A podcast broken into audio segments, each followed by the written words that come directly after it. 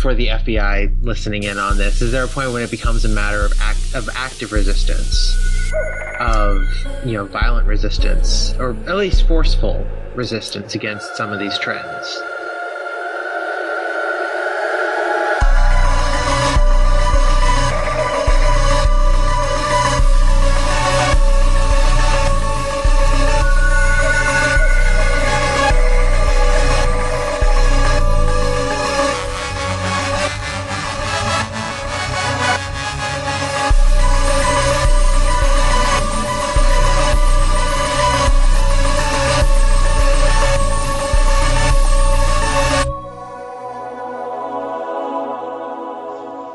This is Wayward, episode 9. Tonight we have Tara Ann Thieke. You may know her as an interesting Twitter personality, and if you're in the Pittsburgh area, you might know her from the Catholic Worker or the Solidarity Party or the Benedict Option Reading Group. Tara, thanks for being on. And this is Zeb. This is Kent. And this is Mark.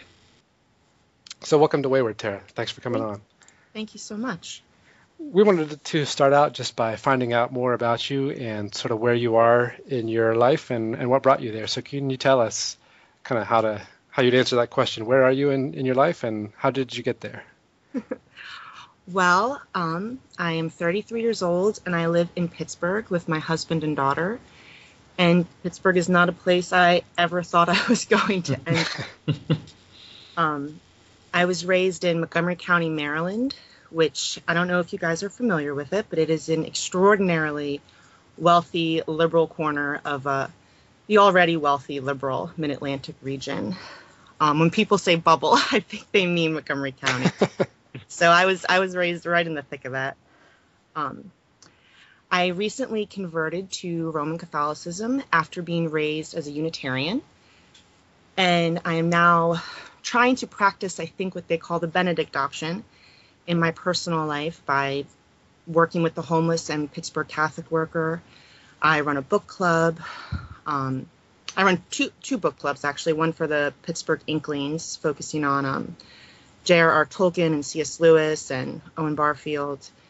Um, and I'm with the American Solidarity Party as well. I'm trying to do more stuff for them actually. So I sort of started off um, in this world of Montgomery County, the sort of Unitarian Church, liberal, socialist, progressive politics culture. Um, we had a pretty sincere and absolute disdain for anything traditional or conservative. Um, you know, what set my family apart, kind of even within this world, is that the Unitarian Church is a pretty rational atheistic organization, but my mom was a Wiccan. My father often called himself a Buddhist, but he was really sort of a seeker. The only thing uh, we weren't supposed to seek was Christianity. um, the frequent, frequent semi joke at our house was, you know, you can grow up to become a lesbian or a communist, marry an anarchist, do anything you want, just don't marry a Republican or a Catholic. so how are you doing on that front? well, I'm not a Republican, but um, the the news that I was converting to Catholicism was not met with cheers. so I sort of headed off to college with this very, you know, um, with this background as this sort of earnest seeker committed to two ideas: socialist politics and a belief in this sort of pantheist deity and I imagined a future that looked a lot like Star Trek The Next Generation, but with a god.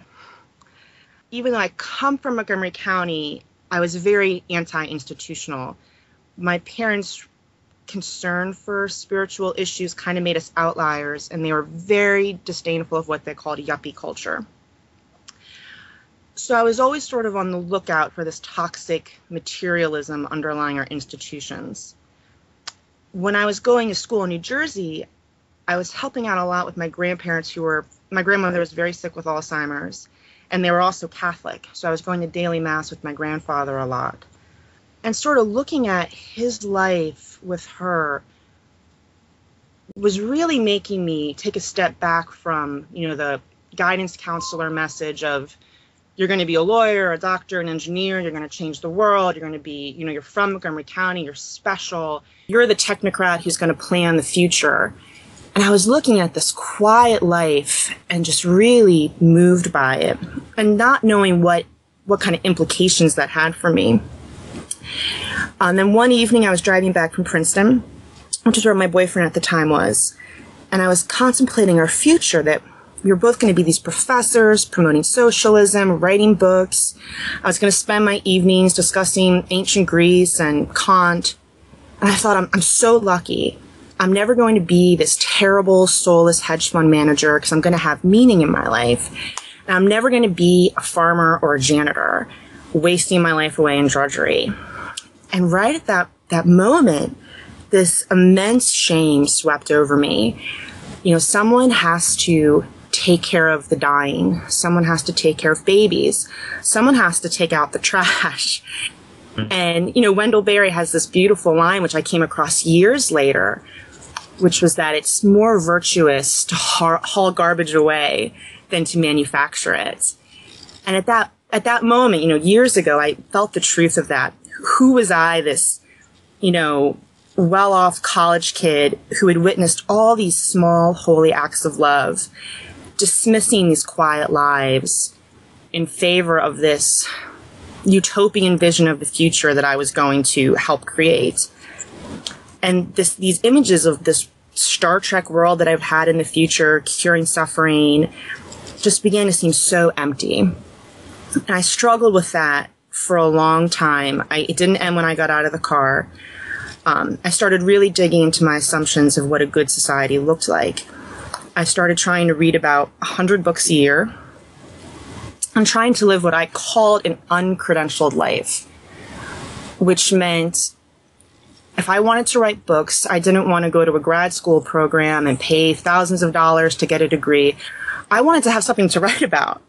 So I took off to Texas. Um, I worked as a caterer. I worked in a food booth at the Houston Rodeo. I waited tables in DC and Baltimore, I worked as a social services assistant at a foster care agency where about 90% of my time was working with foster kids in the field, often in extremely uh, tense crisis situations. I taught preschool at a Montessori school in Bethesda, Maryland, and I worked as a nanny to several wealthy families. And all of this gave me a lot of time to read and reflect on the disconnect that I saw between the values we say we have and the way we actually live. My friends all worked in one world and I was in this other world. They were, you know, reporters, they were grad students, PhD students, they were office managers, they were getting their MBAs and I was sitting here talking with housemates about why we didn't get paid days off. um, and why our, our bosses who, you know, called themselves communists were so disdainful of our work.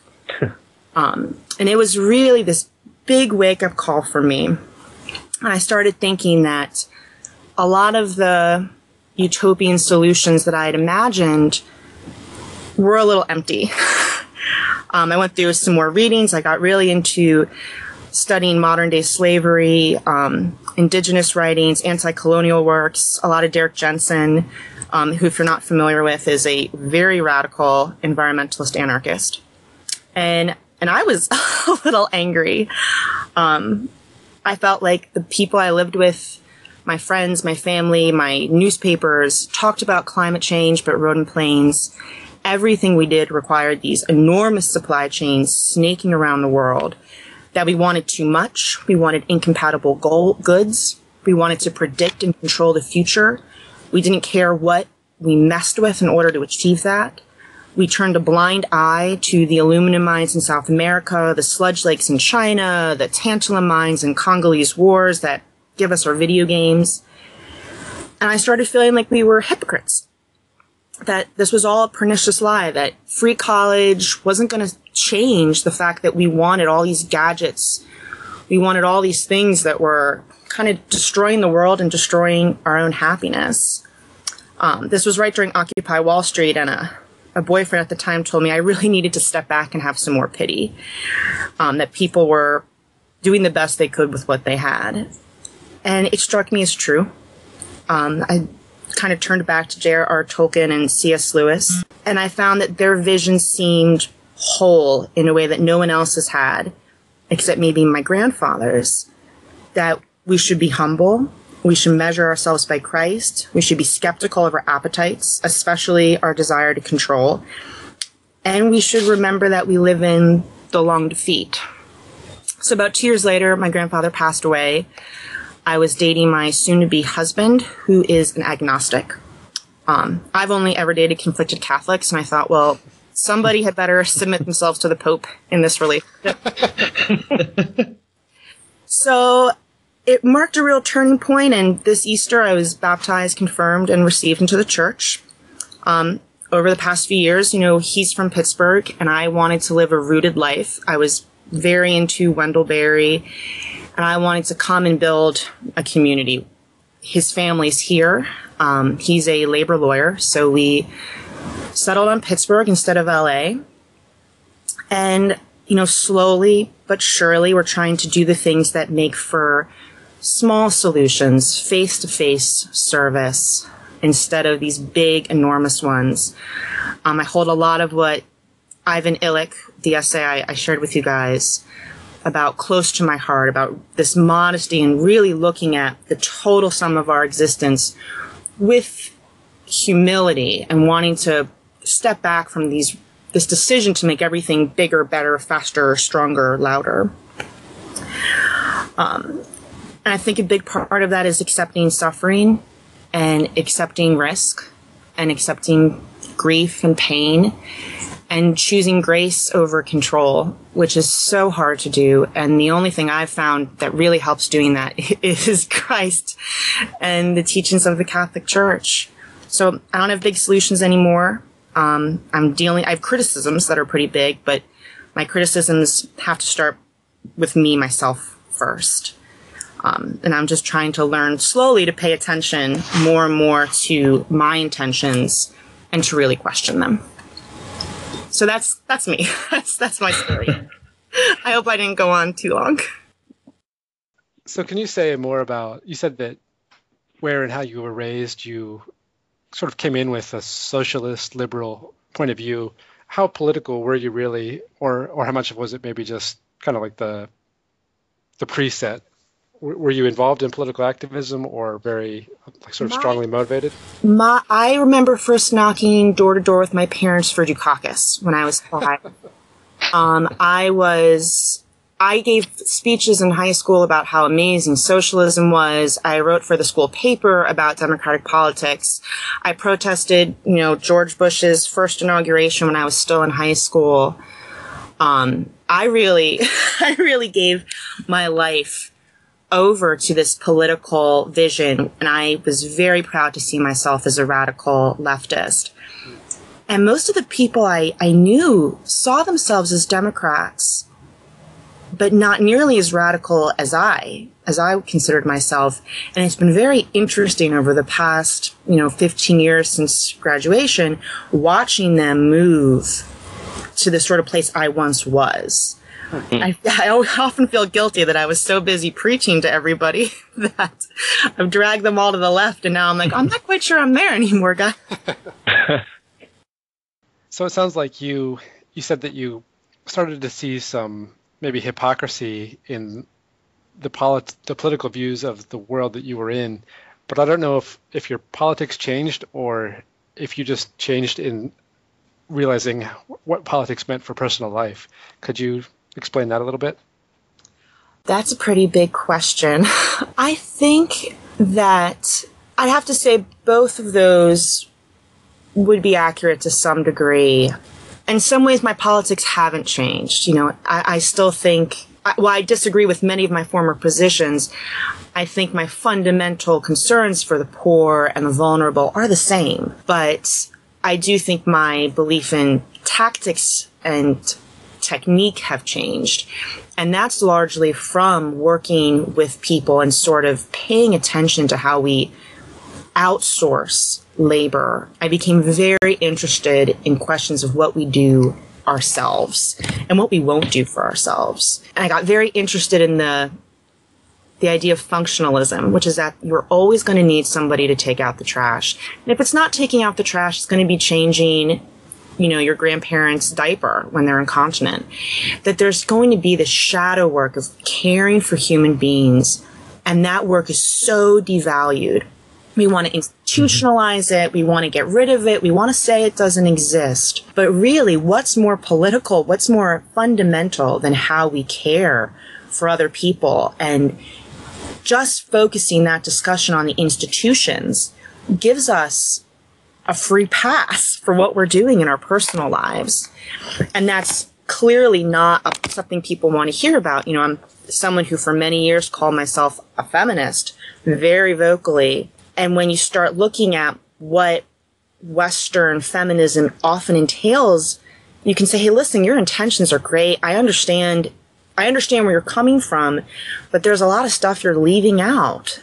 And maybe your critique would be better if instead of wanting to jump into the consumerist capitalist workplace, we tried to pull men out of that and build a different society where we don't try to have it all and end up sacrificing so much. And people don't, people don't want to hear that, you know, we've imbibed so much already that it's easier to just sort of say, no, no, that's crazy. This is, I'm going to go along with what everybody else is doing. So I know you say that you don't, you don't have solutions, but do you have like a vision you could offer us of what sort of your just society would look like? Well, not, not how to get there, but just how it would look in the end in your mind. Oh, that's, it's so tempting to sort of come up with this incredibly trite, easily made fun of on Twitter version of Shire. and so everybody laughs at that and they should. You know, the, the claim is that all these traditionalists are secretly just yearning for this medieval perfection that never existed. And that's true. I don't think it ever did. It ever did really exist. Um, the same way I very romantic about Native American history, but it clearly wasn't idyllic. I don't know if you guys are familiar with Josito on Twitter, but sure. you know he's written pretty compellingly. I think that there is basis for a one world government. You know, kind of under the supervision of the Catholic Church, which is not what the world is ready for. Um, so I don't know. I don't know how you balance that. These questions are people throw out solutions very, very quickly. And I think what the best thing we could do is have a lot of voices offering different opinions, empowering local communities to make decisions for themselves, even if we don't like them, and then hoping that slowly that kind of organically sorts it out, sort of like a Jane Jacobs neighborhood does. Instead of hoping that we can just impose this top down solution and that's going to create a just society. I think taking free will is unfortunately at the heart of it. And when that, when we start pulling that away to impose our vision on things, we take away the most precious thing that we have. That sometimes makes me a radical anarchist, kind of along the lines of Jacques Ellul. And sometimes it makes it sound like I'm okay with really horrible things, which I'm not. But I feel like a century of liberal interventionism and imperialism have completely not worked, have brought so much more destruction than they have brought good things. And we need to be a lot more skeptical of our impulses to bring democracy to the world or to bring food to the world because often these things end up being Trojan horses for, you know, interests behind the scenes. I mean, I, I, think this is a pretty democracy skeptic podcast to begin with. But I mean, it's interesting we talk about letting the local communities make their own decisions because over the past couple years, I started to have a shift in the maybe even in the opposite direction. So I was living. I actually I just moved to Baltimore. Um, I had been living in sort of semi-rural Ohio for several years before that. Very much the sort of, at least as close to the sort of Shire thing as you can imagine in modern day America, but also the tyranny that is possible in those communities, how easy it is for either you know a handful of people to control things, or you know anyone who wants to speak up about the problems in the communities. It's very easy for them to get shouted down and shunned and all of that. And while I still share your sort of skepticisms with the top-down approach, um, and certainly you know the promises of democracy under when it's really a matter of increasing our own capital gains, it's that's one thing. I feel like it is very much a different matter to make demands for you know the the dignity of individual humans, and that no, you don't get to sort this out you know, there, there are certain things that should not be up to the decisions that should not be up to the individual communities. And I've seen the effects and the alienation of some of those things that makes me at least skeptical of the practicalities of those of those communities being able to solve those issues. Well, I think you're completely right about that. I mean, local governments and local communities can be as corrupt as it gets, you know, and it's worse because they're neighbors. You see them, you know that they're right they're willing to totally look the other way. Partly the reason, you know, I became Catholic was because to me they provide, not the reason, but um, one of many, many reasons was seeing in how many situations they served as a voice of conscience, mm. as a witness in a situation. Um, I don't know how familiar you guys are with the situation in the Congo, but it's pretty dreadful. Um, everything we're using right now uh, comes from the Congo, just to talk to each other. Um, the tantalum mines that make Congo, make coltan, are controlled by rape and warfare. It's not something we like talking about. We like portraying it as a tribal conflict. But the tribes, tribal conflict serves as a distraction and enables companies to keep the the price of coltan extremely low. We're all familiar, at least I hope we are, with um, you know what King Leopold did in the Congo in the early 20th century, killing millions of Congolese in order to extract rubber. And the same thing's going on now. Millions of people have died so that we can have our gadgets. And obviously, you know, local communities in the Congo are not going to solve this. Mm. But the Catholic Church has been performing a very interesting role in the Congo right now, um, serving as a witness, organizing groups, raising awareness of the coltan crisis, trying to stabilize the government, serving as mediators. And I think that's sort of what I'm talking about. We're human beings, our local communities are going to be subjected to all the things that are wrong with us, all of our sins. And so we do need this external voice that's not the state. Mm-hmm. Um, and it's not a business, but a moral voice calling us back to, to grace, calling us away from mammon, um, calling us away from wanting to control or to, to kill, to to get revenge. And I think the church is performing that function there. So ideally what I'd like to see is you know, I know people talk about the Benedict option as a way of escaping, um, and that Rod Dreher, I think, kind of specifically says over and over again that it's not about healing the community; it's about saving the Christian community, saving the faith. But I can't help but think that part of what the Benedict option should be is being able to come back to the community to help the community. I hope that a strong parish and a parish that gets stronger and practices things that build their faith is then able to go back into the community and mediate arguments, um, serve the homeless, refocus attention on on problems like that. I think they're better they're better suited to do that. Unfor- unfortunately or unfortunately, than um than the state is, or a bureaucracy. One of the more interesting criticisms I've seen, to me at least, about the localist movement and the Benedict option and communities like that has been a feminist criticism that often women and children are the ones who maybe are trapped and more prone to abuse in that kind of an environment than in a liberal mainstream society where they have procedural outlets. There's a number you can call that will bring in the state police. You know, if there's a child abuse hotline or domestic abuse, you know, you can appeal to that bureaucratic institution and it follows rules. It's not not just about personal relationships and personal trust.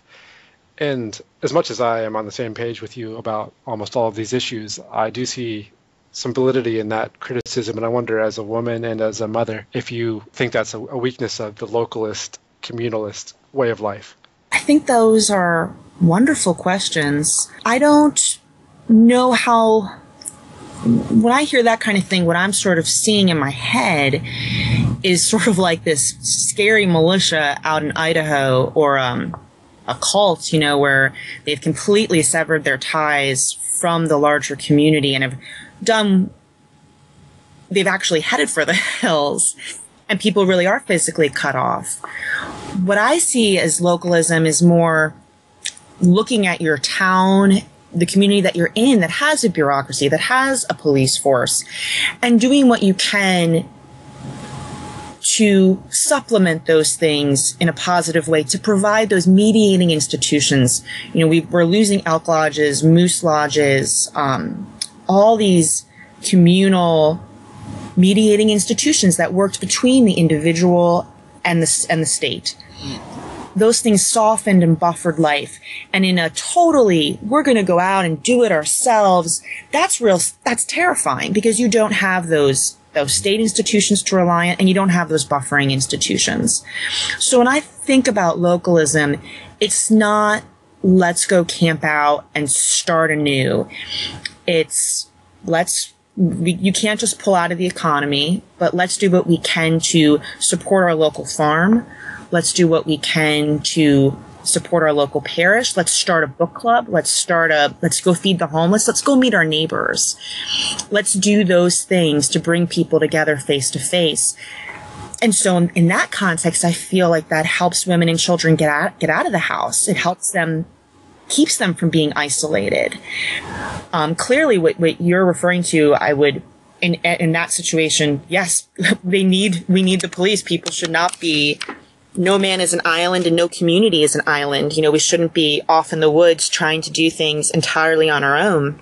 It's just going to breed sickness. You need fresh air and flowing, flowing people. You know, people are always going to be coming in and out of each other's towns and lives. The difference is we don't, we don't want that, but we don't want this increasing atomization where people are leaving their extended families and now leaving their their clubs and their groups, these sources that give meaning to their lives, and instead looking for those things on the computer. When you mentioned the computer thing, because this is something that I was going to wait until later to ask you, but if you don't mind, I'll just ask you now. What are your feelings about internet communities? Um, obviously, we've all met each other, and we're doing this because of one of the dumbest communities on the internet, weird Catholic Twitter. How do you feel to, as far as in sort of authentic sense of community and meeting some of these needs, how do you feel that the internet, which is of course only made possible by the gadgets, which is built on the, you know, the bodies of countless millions, but do you feel that internet communities kind of match some of these these same these same needs for people? It's one of those things where I think God can bring good out of anything, including the bad. I think the internet clearly can be a force for good you know, I'm always going to be very skeptical about how it's made right now. Um, I think we're far too careless with our gadgets, and it's something that I wrestle with myself on. At, at least I want to know about what it takes for me to use the internet. I think they can, when you have so much collapsing all around you, you know, you have to grab hold of what you can. And if the internet is a means of doing that, great. I started my two book clubs on the internet. Um, I found writers I would never have found on the internet. And that's partially because the institutions and neighborhoods and the rootedness around me had withered away. So I have to find what I can, but it can't stop there. It has to go beyond that. And I think things like this, like a podcast where you're getting people to, you know, talk and have actual conversations that aren't in 140 characters is a vital step. Um, so as long as these internet communities are bringing people back to reality and saying, hey, listen, you know, we're all kind of fractured and being drowned out, but let's, I see you here and you see me, so let's use this to get out of there, get out mm-hmm. of here, you know? But if it stops with, I'm lonely and you're lonely and now let's be lonely on this screen. That's really dangerous. I think as great as these podcasts and these things can be, I don't know if you're familiar with hikikomori. It's a Japanese mm-hmm. term, but you know, shut-ins are an increasing phenomenon, which is very disturbing. And so, you know, it's it's just the internet's one of those things. It's gonna it can go one way or the other way. It's what we do with it, and the pressure of the internet may make us at least makes me want to just sit on my phone sometimes. And it has to really be resisted to come back to reality. Mm. Well, I think you're right, Tara, that it has to go offline. It has to get, get in real life at some point. And social media and all these things has a, a capacity to connect people who would never have found each other. And I think, you know, all of us might have been able to go through life being the only weird left leaning traditionalist radical Catholic or Orthodox person we know. Uh, but now we found each other. And I would never, of course, I, I don't think I would have ever run across you and, and your Benedict option meetup in Pittsburgh without Twitter. I wouldn't have started this podcast. I wouldn't have my one of my current employees. Um, so it, it's brought a lot of positive things into my real life that I wouldn't have found. I would have just been isolated out here in rural Western Pennsylvania um, with my neighbors who I have little in common with other than that we live by each other. And, you know, we do neighborly things for each other, but there's a level that you can't get to unless you have a lot of shared assumptions and, and sort of background. So it offers that capacity or that capability, but it also offers the seduction of being just trapped online and not ever leaving it as being an alternative to real life. And I agree with you. I think that's the temptation and the danger of it. That's probably more common, way more mm-hmm. common experience. Yeah, Tara, we probably come from uh, similar backgrounds. I was raised Unitarian in Howard County, Maryland, so uh, ended up ended up an Eastern Orthodox Christian. So I think we had a similar trajectory, and more or less read myself into it. Um, right? Isn't that isn't that wild? Just you know, people ask you how did it happen. You think, well, you saw me. My, my mom was like, "Where did this come from?" And I was like, "You saw me reading for years. never asked me what I was reading." and, and, I think that's, I mean, I, I, don't know what your experience is like. It's something I'm curious about is I, I think that, you know, the, the questions like the one that Zeb had about um, how vulnerable, vulnerable persons tend to be treated in um, kind of inward looking religious communities. I mean, those those questions are raised by people who have had those experiences and were raised in those communities. And I think that kind of people like us who tend to be pretty enthusiastic about the prospect of living in a fairly traditional, inward looking religious community come from a different mm-hmm. background, right? And and I think that I mean stability is one of those principles that we've been talking about a lot as integral to projects like this. And I wonder if you have any experiences of, of folks in your own community who were raised in that sort of community and have stayed in it and have maintained an enthusiasm about it. You know, a lot of the people I know are converts. It's it's interesting Zeb, you weren't at our last Benedict option meeting, but um, we've been having members of the Bruderhof attend, and they're sort of what we're talking about in terms of a a religious community that does function more on its own. And one of the guys last time was a teenager, and he was talking about the struggles he's been having trying to stay in the community. Mm-hmm. And it seems to me like listening to him talk, I kind of, I didn't get to share this before. I love what the Bruderhof are doing, but it's not for me. That sort of really isolated religious community life, I would chafe under. I, you know, maybe it's being raised a Unitarian in Montgomery County, but um, that sort of limitation just strikes me as terrifying. So I do think the key is being in society as as it is. Um, you know, you can build your monasteries, but you, you build them in the world, and you have people coming from. You have your neighbors coming. Hopefully, you have farms springing up around. It shouldn't just be a, a bunch of monks living alone in isolation. That's good in some places, but certainly not for families or for vulnerable, as you said, vulnerable people.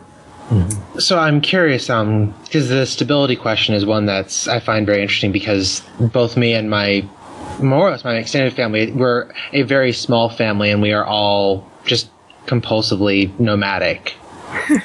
and so I'm you know I'm very interested in sor- the many of the things that are talked about, these sort of like Benedict option things and all that. But if you want, you know, sort of my picture of my ideal life in that ideal Shire society, it's the kind of traveling bard Gandalf one you know roaming in and out for festivals sort of things i like being mobile you know for a while i fe- felt very guilty about it but it was actually when we had the episode with chris Arnade when he was just like yeah I, I like being part of the mobile global i like being that i get to drive around and see a bunch of new places and I mean that that's me too. Well, it's, al- it's also Wendell Berry. I mean, Wendell Berry Right. had to leave to go home. I think, and, and you don't have the Lord of the Rings without them leaving. Right. But so how what what do you sort of see the place of uh itinerants and sort of transient people in uh in sort of your in these communities? How do you know, people sort of come into these communities? How do people leave these communities? What's the role of people at that play? I think having people, having sort of fluid borders is vital for the health of the community. And I think having different roles, including roles which are not going to be permanently rooted in, within given boundaries, is also vital to the, the hmm. imaginative health, the spiritual health. Not everybody's called to be a parent. Not everybody's called to be a farmer. Not everybody's called to be a priest. We need storytellers. We need travelers. We need people who are bringing things in. We need merchants. We need, we need those things. They just need to be tempered by responsibility. Mm-hmm. And I'm sure that's clearly what you're going for too. We've just gone so far in one extreme that, you know, we think even the slightest bit of responsibility is like it's so hard to consider i think for some people but really we could pull back a good deal and e- even a little bit and it would make a huge difference. Yeah, but I my- don't, I don't think you can have a healthy benedict option in a closed community. That's just i don't think that's how human be- human beings don't function that way.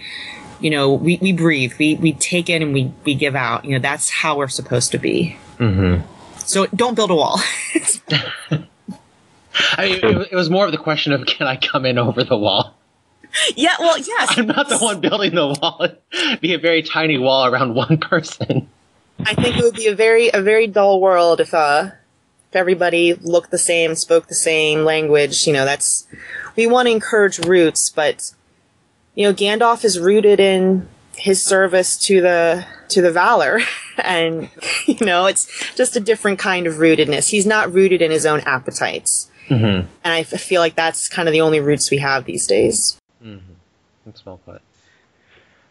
Why don't we move on now to the Ivan Illich speech that you uh, shared with us? I would love Yeah. to. So this was a, I guess, a speech given by Ivan Illich called "To Honor Jacques Ellul." Yes. Do you know the background here? Ivan Illich is a really interesting thinker and uh, a sort of an Austrian philosopher who did most of his work um, in Central America. He was a, a priest for a long time. He ended up leaving the priesthood, and he was asked to give a talk on Professor Ellul, who is a French Christian anarchist who wrote a book called The Technological Society, which is sort of I, it's a masterpiece. It's one of the best books ever written. Um, every, anybody I know who's read it just says, you know, he changed everything. He really gave us a way to think about technology and security and grace and risk. And once, once Ivan Illich was given him, he really helped Ivan Illich make very serious critiques about the healthcare system, school, public schooling, about Peace Corps. He took Jacques Ellul's work and sort of ran with it to talk about how the entire society around us has been altered by our obsession with technique. And so this this speech really touched on the key things in both of their thoughts. And so I thought, well, this is really kind of what I believe. So Yeah, could you give the listeners who don't get a chance to read this a little summary, kind of, of what the theme is? yeah, let me let me try to. Ellul wrote that technique sort of has a mind of its own, and that at this point it's run roughshod over our abilities to control it. It's it's fueled by our it was fueled by our appetites and now it serves its own logic. And Ivan Illich is kind of clear that he does hold Christianity as being responsible in some degree for creating this runaway technique. sort of saying that the, the, when the best is corrupted, it produces the worst. And so in Christianity and its vision of suffering and its philosophy, the, the beautiful philosophers it's produced are corrupted. It turns into this desire to, to, to, to, have progress in a way that sort of no other society had come up with an idea of progress before. And this raises a whole number of, of ethical questions for us. And what's happened, and Zeb, you might remember this from um, our friend Justin's talk, is that we've sort of started devaluing our senses to give way to the image. We've basically started pursuing something called I call bigger, better, faster, stronger, louder. And these things have made a sort of walking nightmare around us. Um, we're just completely subdued to our appetites and technique, and technique will perfect your appetites more and more. It'll tell you what you want and it'll go after it. And it might not be what you really want. You're going to say, you know what? It'd be great if I could get to work in 20 minutes instead of an hour. And so it's going to give you a car. But what that car does is it devalues your feet and it ends up creating traffic and it ends up creating ugliness and noise and costing so much money. And all of these externalities are not in that initial promise of getting you, getting you some progress, getting you to work faster. And we see the same sort of thing with artificial conception, which he touches on just for a second in here, but the same thing of I have a problem, I don't want to get pregnant, and so here's this technique that will help you control your body. But once you control your body in this way, once you sort of decide to alter a naturally functioning thing, there are drastic consequences that you can't even foresee. And those things have a life of their own and they start looping and you, start, you come to abortion, you come to all sorts of things. Eventually you come to genetic modification because you've subdued human life. You have imposed a technique upon it to alter it to fit your wishes. And Illich says that's what we've done with the world. We've done it with creation. We've done it with the human body. We're doing it with the human person. And I think that's you know, if you've ever read Brave New World and been a little afraid, I think that's sort of the real threat among us. It's it's transhumanism if you're familiar with the concept. Mm-hmm. And what does this word technique mean? Is it just the same thing as technology, or is it more subtle it's than not. that? He, you know, it's. I wish I could read the original French, but what he comes across is it's. It's almost. It's a little bit like Neil deGrasse Tyson's reason. It's a process. It's not the scientific method, but it's this sort of scientism, this rationality that isn't touchable.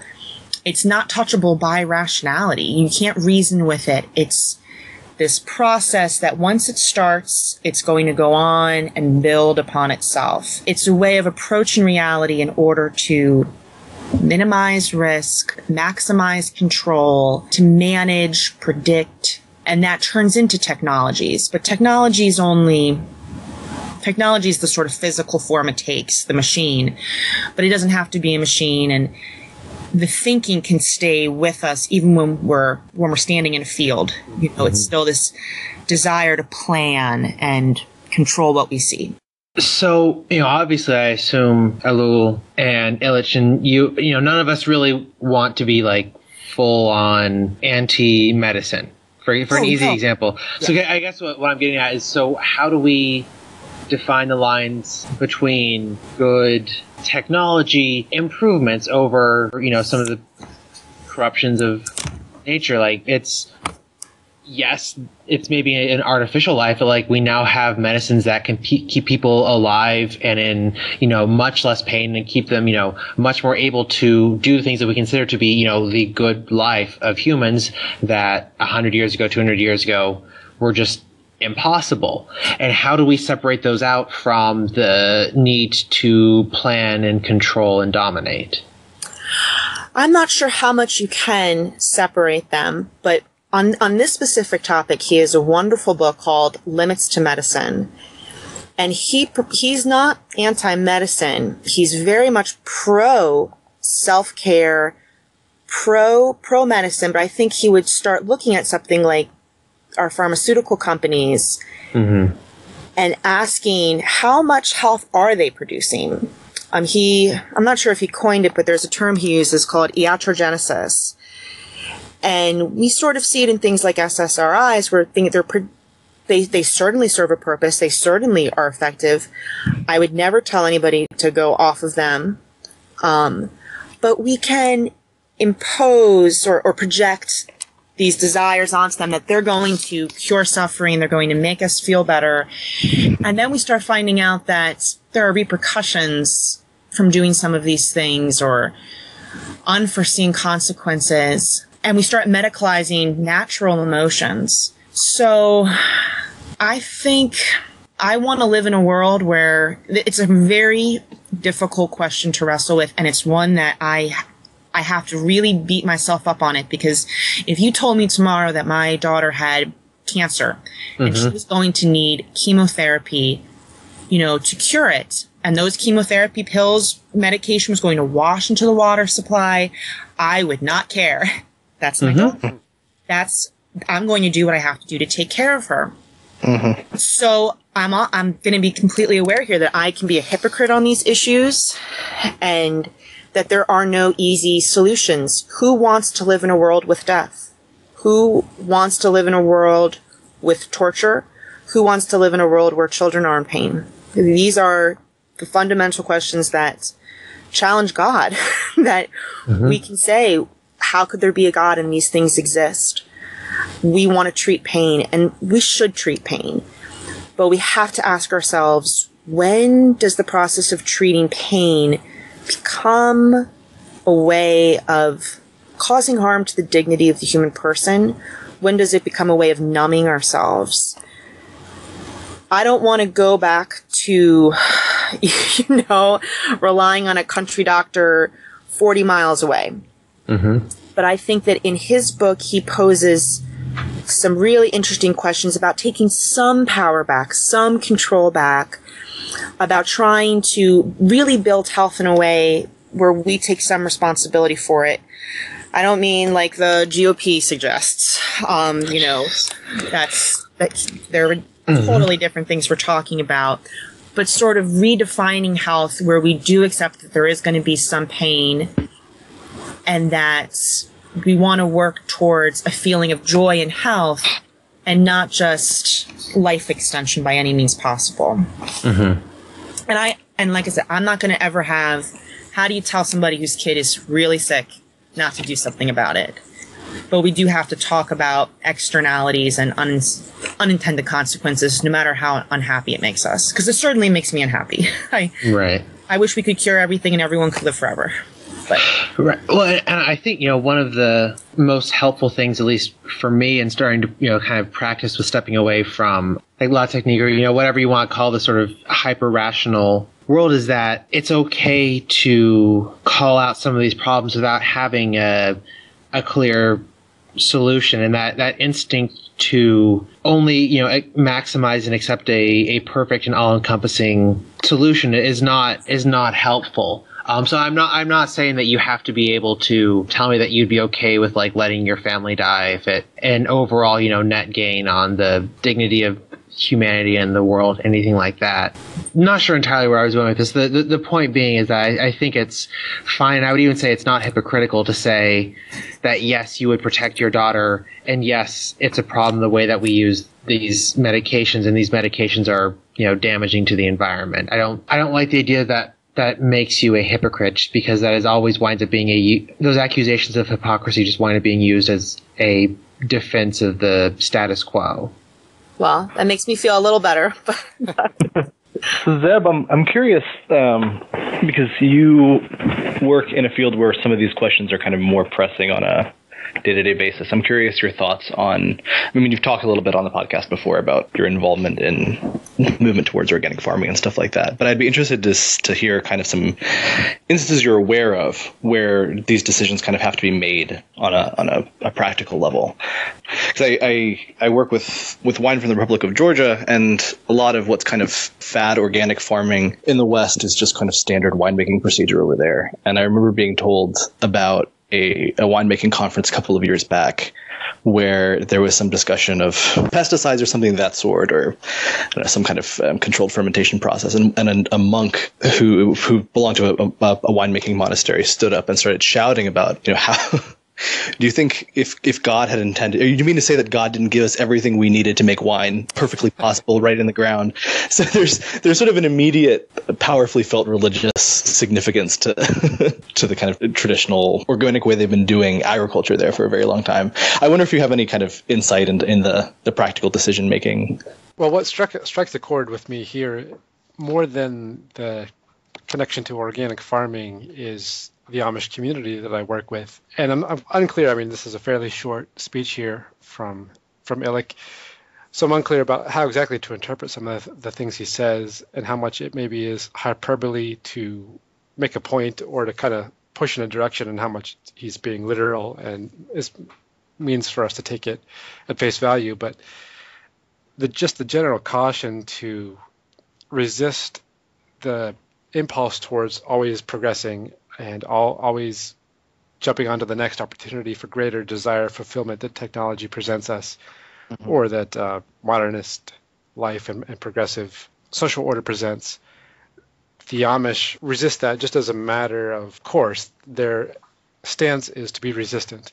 And not that they reject all progress or all technology, but they view it as something to be accepted only after a lot of discernment. Mm-hmm. That it is, it is actually necessary if it's only nice but not necessary, they'll tend to reject it because they see that that leads, it's like a slippery slope, that leads to accepting more and more.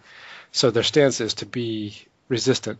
And if that's what Illich is, is advising here and what Ellul advised, then I mean, I see how that works for the Amish, and it certainly keeps them more rooted in their communities and I think also in the land and in their bodies that was, I think, a really interesting subject that Illich raised kind of in passing here in this short speech is the way that we've been alienated from our bodies through modern technology.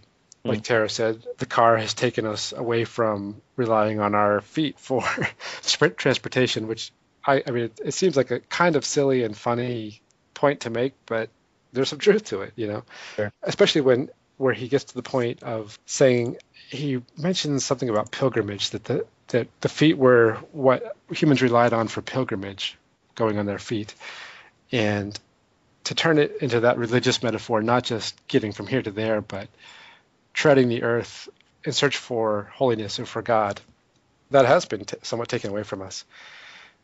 So uh, I see it in that sense. I mean, I would like to think that organic farming can be more amenable to this way of looking at life and this stance towards technology. But honestly, it can also be easily adapted to the progressive scientific and technological approach. Sure. Mm-hmm. What was interesting to me was the was is the concept of risk, right? So if you're if you're doing winemaking in the traditional kind of uh, Georgian way, there's a lot of risk involved. Like if you're doing if you're using spontaneous fermentation and you're just relying on the ground to provide climate control and stuff like that, you could easily lose you know what would have been and that was something i was interested in is the, the idea of risk involved in maintaining a posture of you know only allowing certain things in as, as acceptance as needed. I wonder if there is a difference between mastery of craft and technique. What do you think tara? Yeah. do you think that those oh absolutely absolutely. I think there's you know it's it's the difference between the handmade artisan and the factory belts I, I think you just look at two restaurants. Look at a look at Chili's with you know they have those little iPad screens you order from now, and they want to minimize risk in their supply chain. So they have this very broad menu so that they can give you as many choices as possible. And then they have a very, they've minimized the possibility that anything can go wrong with any dish. And so everything is going to taste extremely standard. It's very predictable. I mean, if you've ever worked in a kitchen at a chain restaurant, you're just sort of amazed by how little organicness goes into it. And it's, it's good, you know, um, it helps people who can't really afford a nice meal out to eat out. I don't want to knock it entirely because, um, for some people that's, that's their treat. And I've, I've ha- relied on Chili's before. Mm-hmm but there's such a it's so far away from a homemade meal or, you know, a small restaurant that changes their menus every week. And the tragedy of that is what happens is organic food and handmade goods become a luxury item. And that's terrible because we want so much, because we want to have Thai food and we want to have plane trips and we want so much. What ends up happening is we have this glut of things and they're all, so many of them are low quality. And they get high quality goods, you have to be rich. So the poor, instead of ending up with, you know, some furniture that might not be only a few pieces of furniture, but that might last 200 years. Now they have particle board from IKEA that was terrible to make for the environment and falls apart in six months. So, you know, I think a big part of technique is giving us this predictable amount of goods we can consume. And it's not, it's not entirely bad, but we lose something in the process. And the poor especially lose something in the process, which is they lose access to two things made of mastery. They lose access to organic foods. And that's, that's awful. That's something that I would love to figure out how we can change that. It's funny. I really that you actually mentioned both um, working in kitchens and organic food because I used to work in kitchens and I, I worked in a place um, that did actually, it was like an organic bistro kind of thing. And if you ever really, really want to hate people in general, working like in an organic kitchen is fantastic because you're, you are right. And the amount of waste is actually in organic kitchens is through the roof because people's expectations of that consistency is still there. So you throw out so right. much produce oh, from the start and it's great. And this is just because I'm still mad about this like seven years later. But like if it looks right, people will eat anything. So I remember like, we used to have like these like mango slices, and it would just be the most unripe, disgusting mango crunchy that you can imagine. Because you know, really good ripe mango is just a mushy yeah. disaster. But people hate seeing that on their plate because it's inconsistent. It looks weird. But you get these beautiful, perfect, slightly greenish yellow slices of unripe mango. And that's all people ever wanted. And God, if the tomatoes were squishy, they would hate them. They'd want them sent back. or oh god, organic organic kitchens are the worst place to be. Because it, it's it's the exact proof of all of these things, not just the obsession with technique and this predictable, consistent thing, but how easily even good intentions of something like organic food can get subsumed into that, where the solution is actually just very quietly waste an obscene amount of food pretend just, like it all comes out and the best like and the best food. You know, you're it's the, the stuff best, that's yeah. so ripe and so wonderful, but it doesn't look perfect. And that's what's that we want is we want that look. We want to consume that vision we have of the good life, the good and meal. It, well, I, th- I, think sort of the point I was getting at is it's interesting how much vision has become mm. the central the central sort of sensual experience of eating yeah. T- taste and smell are absolutely secondary to good Instagram filter looking looking meal. Absolutely. Tara, how is this perspective different from pure nostalgia? Because it might seem that the distinctions drawn are arbitrary or purely aesthetic and subjective. Well, I love vaporwave, so I like to immune from medieval Uh, I'm somebody who loves neon lights and I love 80s aesthetics and, you know, I, I love a lot of the things I criticize. I think that's one thing I think is Catholicism has really been important to me is to not set my goal on the nostalgia. I don't want to bring back this semi-ideal world that looks beautiful, but, um, you know, even if that it looks beautiful, the point is being called to Christ and looking for Christ and looking for holiness. And that helps me sometimes with my urge to go buy a candle at Target. Because we're fallen creatures. What I'm really looking for here is for all of us to become more honest with ourselves about these problems. And I think if we even start to honestly say, hey, you know what? This coltan, it's a problem. Maybe we need to scale down. Maybe we don't need screens in our schools. Maybe the blackboard was good enough. Maybe we'll, maybe we'll keep the iPad. Maybe we'll keep our iPhone, but we don't need to turn everything into a screen. You know, a billboard's bad enough. Why does it need to be a screen? mm-hmm. So it's not that I want to to pull back from all technology because you, you can't do that. And I, I don't think that's desirable. But I want us to be honest about how we're using it because I think you can take a lot of stuff that we've produced over the past 50, 100 years and make beautiful things from it. You know, I, I love paperback books and I love vinyl records and I love all sorts of things that my grandparents didn't have in abundance. And those things are, are beautiful and I think they're good. It's how we use them. It's how much we dedicate ourselves to just possessing them versus encountering them. You know, an ugly, an ugly development is still full of people and it can be made beautiful depending on how we treat it.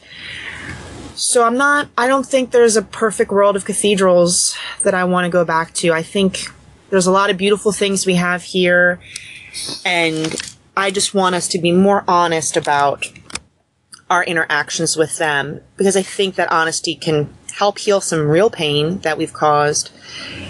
And it will also make these things more beautiful. They'll they'll end up being gateways and fingers pointing to God as opposed to just dead ends in themselves. I can at least give you a little bit of good news in as far as paperbacks go. A bit of library insider info is e- reader usage is tanking right now. It's it's looking like it. We've already hit past the peak of e-reader usage, and people of pretty much all ages are generally finding that they still prefer the sensation of physical books. I don't know when the last time I saw someone using a Kindle was. Yeah, it's really interesting. It's that that that is a fad that is rapidly that is rapidly passing. You're not going to lose your job though, right? I mean, that's no. Like- because things like being able to look at a library catalog online um, rather than a card catalog, and I absolutely do not care any about anyone who gets nostalgic from card catalogs. They're, They're they should be burned. My favorite card catalog is actually one that a former coworker of mine took home, and she's because she's a big craft crafty kind of person, and she turned it actually into a cabinet that holds her cat's litter box, which is what I think should be done with all card catalogs. But no, I mean, I think it's a great example of technology finding its useful limit there. Because for searching collections, there's no way to compare the benefits of online catalogs to analog cataloging methods. Because you can just you can search across multiple organizations. You can search by author title or subject for example. Whereas you know traditional card catalog unless you want to have a tremendously large amount of material and space wasted to take up multiple indexing systems you pretty much have to pick what's going to be your, your primary option but on the other hand, electronic textbooks were a failure. No one likes them. No one uses them anymore. A lot of universities are phasing them out entirely. So it's yeah, we're, we're we're figuring out where is enough with technology in the library, what is useful, what is beneficial. I previously worked in library jobs where I was doing more of the sort of glamour and glitzy technology in the library, and it is just tremendously unfulfilling. And the shame and guilt and sort of self this this is a little bit exaggerated, but like I hated going into my job just because like it was so utterly pointless because I was just doing it to show off, you know, the latest of like look look what we can do. But you know now I do things like keep the online catalog up and running. I teach information literacy, like information literacy classes because it turns out most people are still not great at identifying information on the internet. Funny thing, and so you know I think that you know it's I, I'm coming sort of that into my own terms of like how I can feel justified as you know being kind of the tech bro librarian. Because there's you know huge divides in the library world about technology right now. That also line up very strongly with age categories and gender and salary and all these. The point being is that it's where i think the library world and me as well are kind of finding a, a nice or hopefully finding a nice balance of where technology can improve the services the library offers but also where we can say this is what we need from this technology and we're going to move on now. And we're going to we're going to stop here. We're not going to put all the books online. We're not going to get rid of all the books. No one wants us to get rid of all the books. And we shouldn't just because we can. So i think that's promising for the future at least at least in my field that we are drawing some some limits on what we want technology to do for us you know it's it's a, a line we've all heard quoted so many times since the 90s. But to quote Jeff Goldblum, just because we can do something doesn't mean we should. And that's a question that we all recognize the truth of, but we just don't ask it enough. There's just this mm-hmm. sort of self perpetuating spiral. I was working in a Catholic school for a little while up here, and You know, I knew we, we probably had radically different ideas of technology and consumerism, but just the sort of self perpetuating, we want our kids to have good resumes so that they can get great careers, so that they can make lots of money. And to do that, we need to get the STEM and we need to get the blackboards mm-hmm. and we need to get the iPads in every hand. And there was so little reflection on those things about what was really going to help children learn. So, as to that nostalgia question, not really an answer, but continuing my answer is just so I, I guess my big thing would be really wanting us to ask these questions a lot more when it comes to the human body. Mm-hmm. I mean, working technology into our communities is already something that we're not paying enough attention to. The field that I'm incredibly concerned about with is artificial wombs and genetic modification of embryos, chimera experiments. Those things are so just kind of pushed under the rug and that's where I draw my my line firmly. That's where my nostalgia really kicks in. It's Mm-hmm. it's for the human, the dignity of the human person is where I'm like, okay, this is where I'm laying it down and I'm saying we can't do this. Yeah. If I, I love electronic card catalogs, I can't I can't live without them. It's really what battles we want to fight, and to me, the human person, the dignity of the human person, is one where I, there's very little I want to compromise on, and so that's concerns me enormously because we're we're not talking about it. It's just sort of going on in research labs across the country, and we're just sort of taking it as it's given to us. Yeah, could you talk about how you would apply Illich's perspective to the that artificial womb thing? That's been a subject of controversy in Catholic Twitter, at least, because on the one hand, sure, it seems like it's making machines take the job of like the most important job of the human species. Second, but on the other hand, it could save the lives of of babies who are being carried by mothers who cannot physically bear them, and also might have really big implications on abortion. And at least under the current interpretation of um, abortion law and Roe v. Wade, really push back the time limit on when a fetus is viable outside the womb. You know, if, if these fetuses could be transplanted into an artificial womb, then maybe we could end abortion. It's a fascinating question, and I am neither equipped or able to give a be all end all answer to it. Artificial wombs is probably, of everything I just named, the one where I can see the most flexibility because of the issues you're talking about. But what I do, it's not even just about the role of motherhood disappearing, it's the unforeseen consequences of an act. And I'll bring up a little analogy or an example that I found years ago in one of my favorite writers. He's um, a shepherd who used to be a professor, um, James C. Scott. And he talked about growing pine trees in Prussia during the 19th century.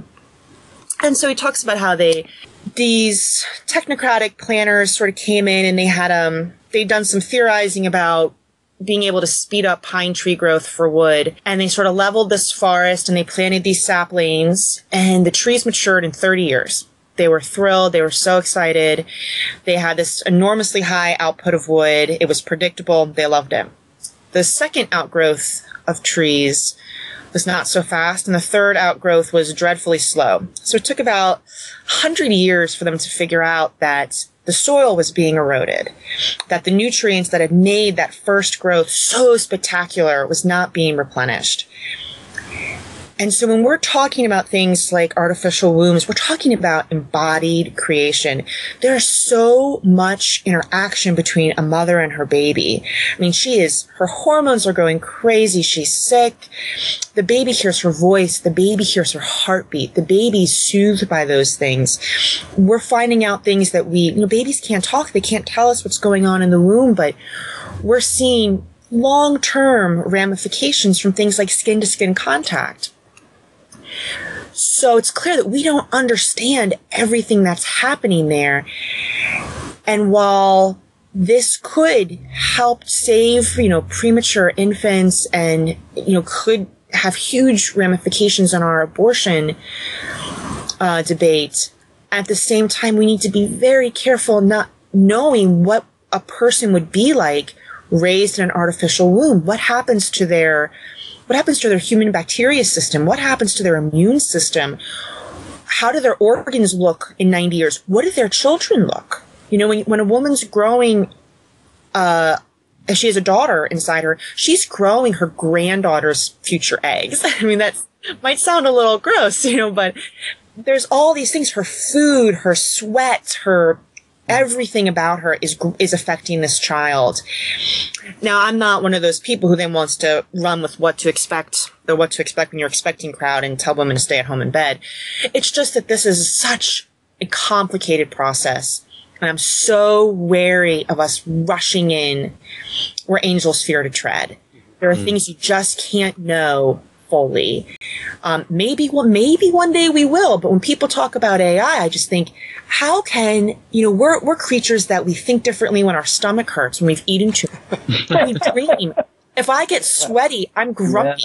You know, I think better when I'm really cold.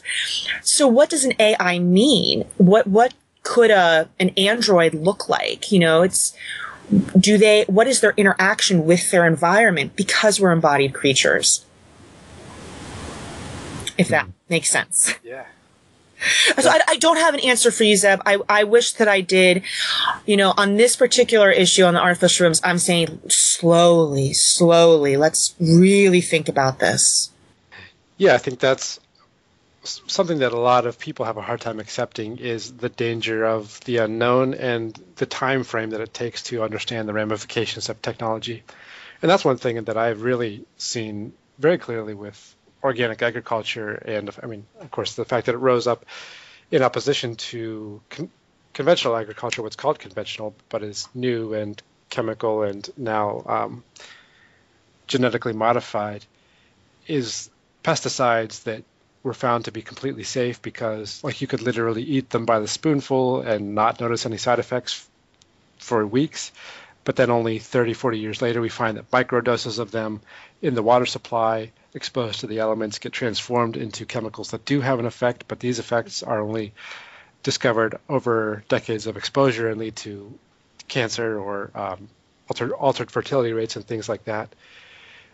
And so the idea that we can figure out and predict whether something is safe based on five years of really intensive experimentation, and even if that experimentation is completely free from motivated biases, which is hard to believe because you know everything is motivated by the profit motive. But um, even under the best of circumstances, you can't do a hundred year experiment for a commercial product. That doesn't work in a in capitalist markets. Yeah, absolutely. Well, changing the subject a little bit, one of the most provocative to me claims in Illich's speech here was that, and I, I guess he's taking this from Ellul, that this technique world is a direct result or outgrowth or consequence of Christianity. And I, I mean, I didn't understand quite what he was getting at or, or how he would defend that. And I wondered if you could shed some light on that claim. Well, I wish you hadn't asked me that.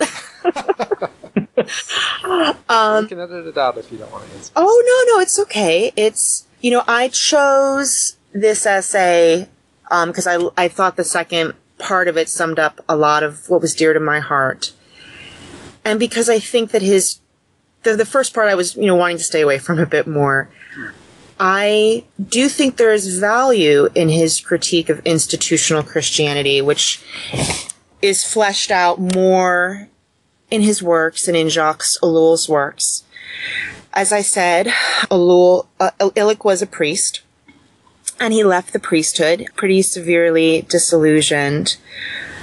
Uh, still believed in Christ, but was very frustrated with the Catholic Church, as many people who lived in South America have been with the Catholic Church.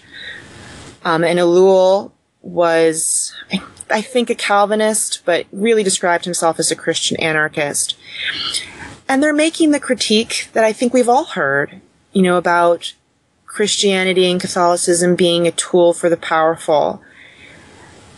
I draw a line saying that anything, anything good, and the better it is, is going to be used as an excuse to do terrible things. It increases the likelihood it will be used as an excuse. People want to be seen as virtuous, which I think is very interesting that very few people want to be seen as acting maliciously. And so when they go to colonize a new world, they're going to say that they're doing it in God's name. That sounds better than saying we're doing it because we want to get rich and we don't want to have to work again. And we just want to have lots of money and success. Um, and unfortunately, at many periods in time, as we all know, the the church and its various branches and sects have given way to that entirely. And that critique is what's made by agnostics and secular people. And there's an enormous amount of validity in it. But I don't think, for me, that doesn't disprove Christianity. It doesn't, it doesn't, you can no more disprove democracy than that people vote for war. You know, it's, people do bad things and they'll often use a good thing to justify it. Um, Illich ended up leaving the church and I've entered the church. So we're going to have different perspectives on this. I take what I can from his critique and I I think that sometimes he isn't as charitable as he could be, but he was also living with the poor and the oppressed and I'm not. So I try to remember that because perhaps I would be as angry as as he comes across in that little bit. It's funny. It just it reminds me. I remember um, shortly after I had joined the church a few years ago. I was visiting my family, and we met up with a old family friend that my parents have known since before I was born. Um, and he's born and bred in Rome, and a very staunch atheist. Um, and he was very shocked to find out I had converted to the Catholic Church.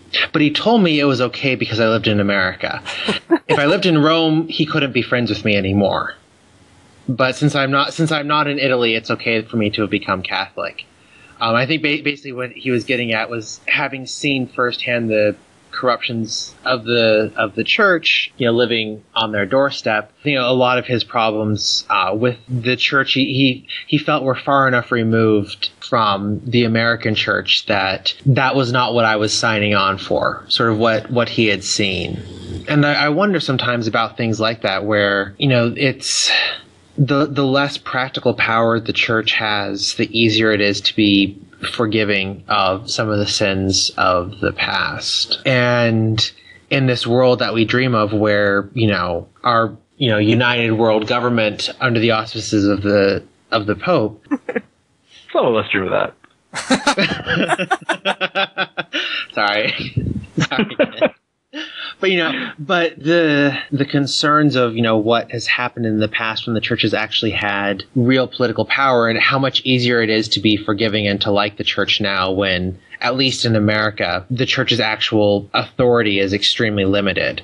Well, you know, it's it's funny that your friend said said that because if you know, I had a friend, um, I made a friend from uh, Malawi, Africa, when I was working as a nanny to this family and she, you know, she came from this much more patriarchal culture, um, not really religious, just kind of what we think as being sort of traditional, scary patriarchal culture.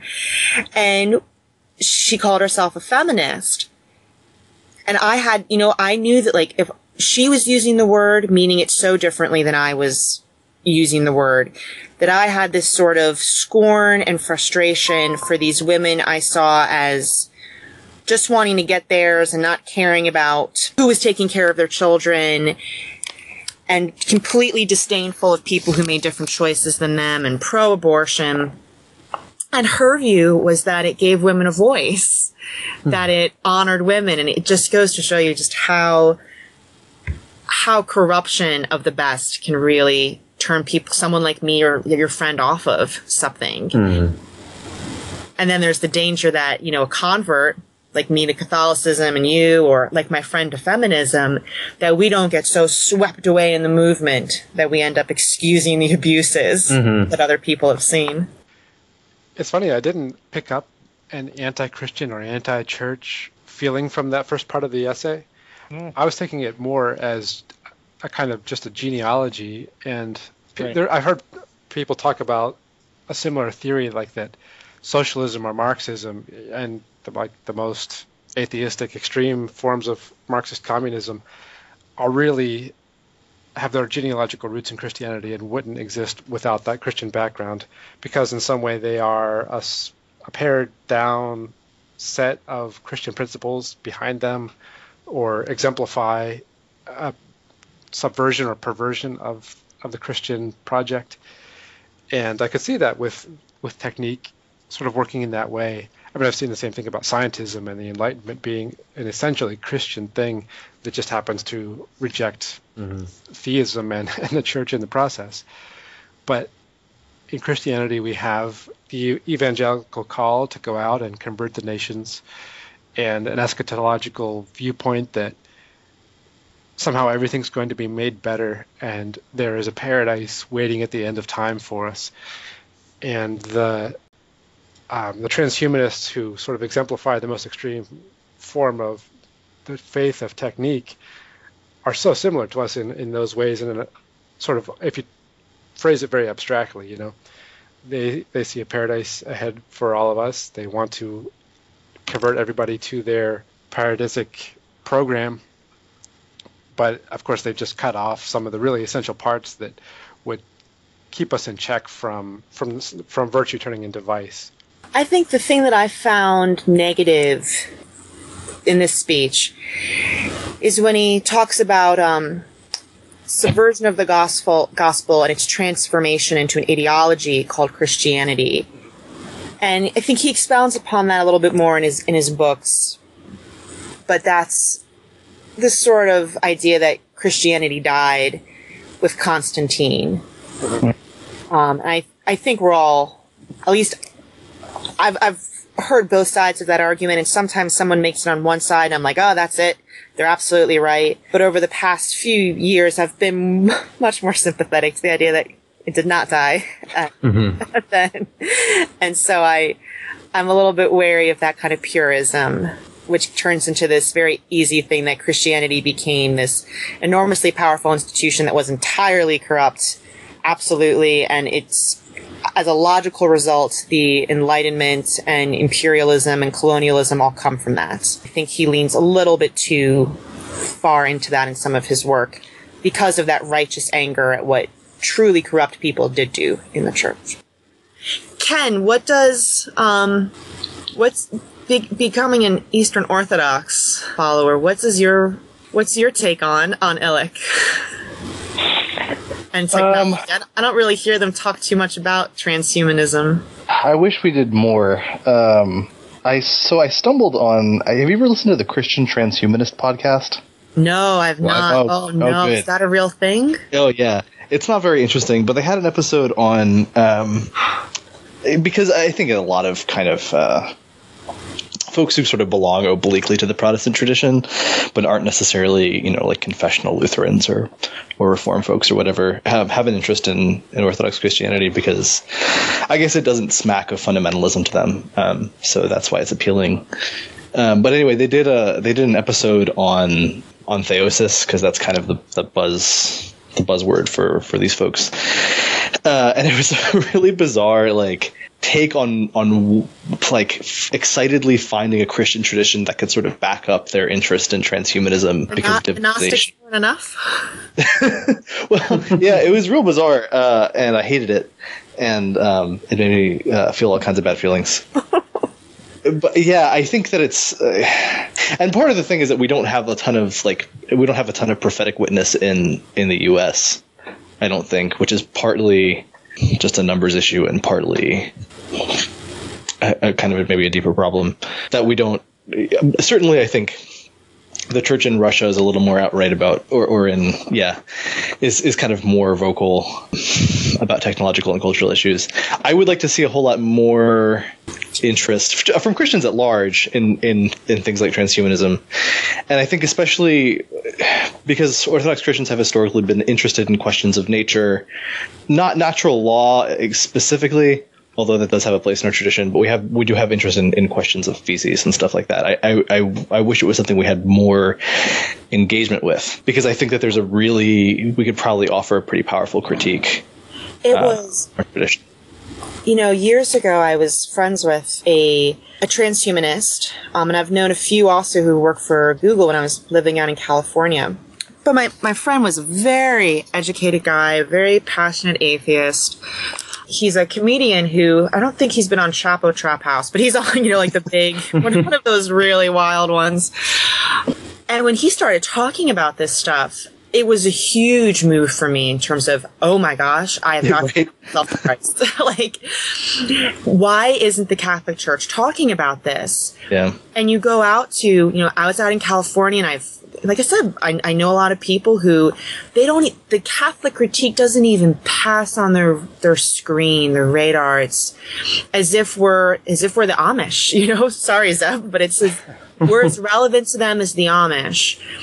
And this is what's going to happen and it's so exciting. And i think people are going to be bowled over when zuckerberg eventually runs for office I, what are they going what are they doing? We're not making this critique now. I mean we all know that the technology is coming that it's here that it's speeding up and we're not talking about it. We're just shoving these bioethical questions you know under the rug. And people like me or you know if pope francis says something it sounds alarmist and everybody just kind of says what's that about?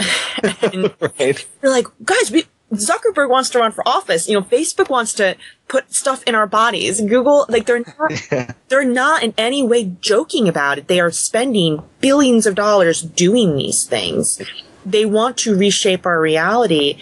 And we're just sleeping, sleeping Yeah. right through it. Hmm. And it's something I wish Rod Dreher would talk about more on his website is, you know, you're, you're kind of fighting yesterday's battles, but and, and then, you know fight, fight the battles you want to fight but um this to me is something that i think everybody has a stake in everybody is going to be called to have an opinion and here's something that can unite people who maybe disagree on a lot of things Thank you for coming on, Tara, and for sharing this interesting article with us. Uh, great well th- thank you guys so much for having me on I'm Thank you so much for coming. This was this was fantastic. Thank you, Tara. it was a privilege so good, have a good night. all right bye-bye Good night. Sure. Bye bye.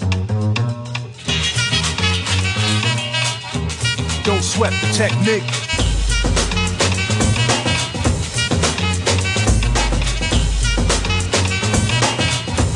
Don't sweat the technique.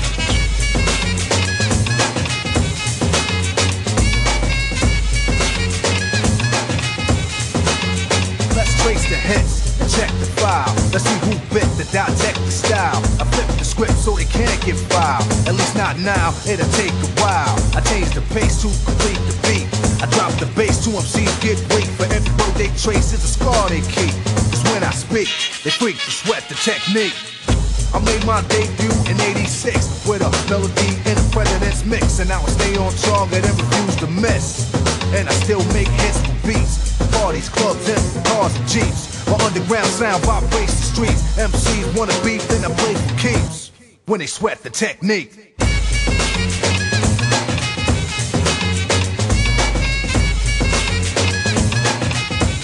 Don't sweat the technique.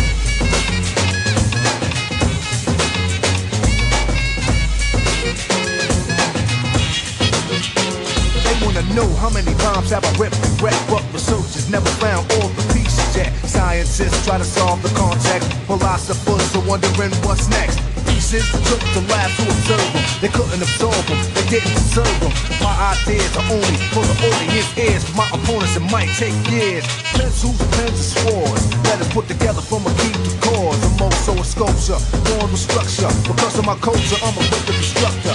Technical style that'll be full of technology complete. Sights and new heights after I get deep. You don't have to speak, just see. And peep the technique.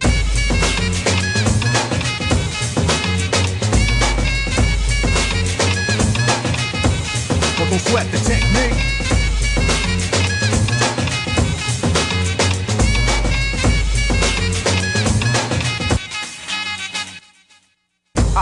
Indiscreet, talking cheap. Then I get deep in the beat, think complete. bold with the Z, never weak or obsolete. They never grow old techniques, become antiques. Better than something brand new, cause it's original. In the wild style, I have much more value. Classical, too intelligent to be radical. Masterful, never irrelevant, mathematical. Here's some soothing souvenirs for all the years. And for the sort of thoughts and ideas. It's cool when you freak to the beat. Well, Don't sweat the technique. Don't sweat the technique. Don't sweat the technique.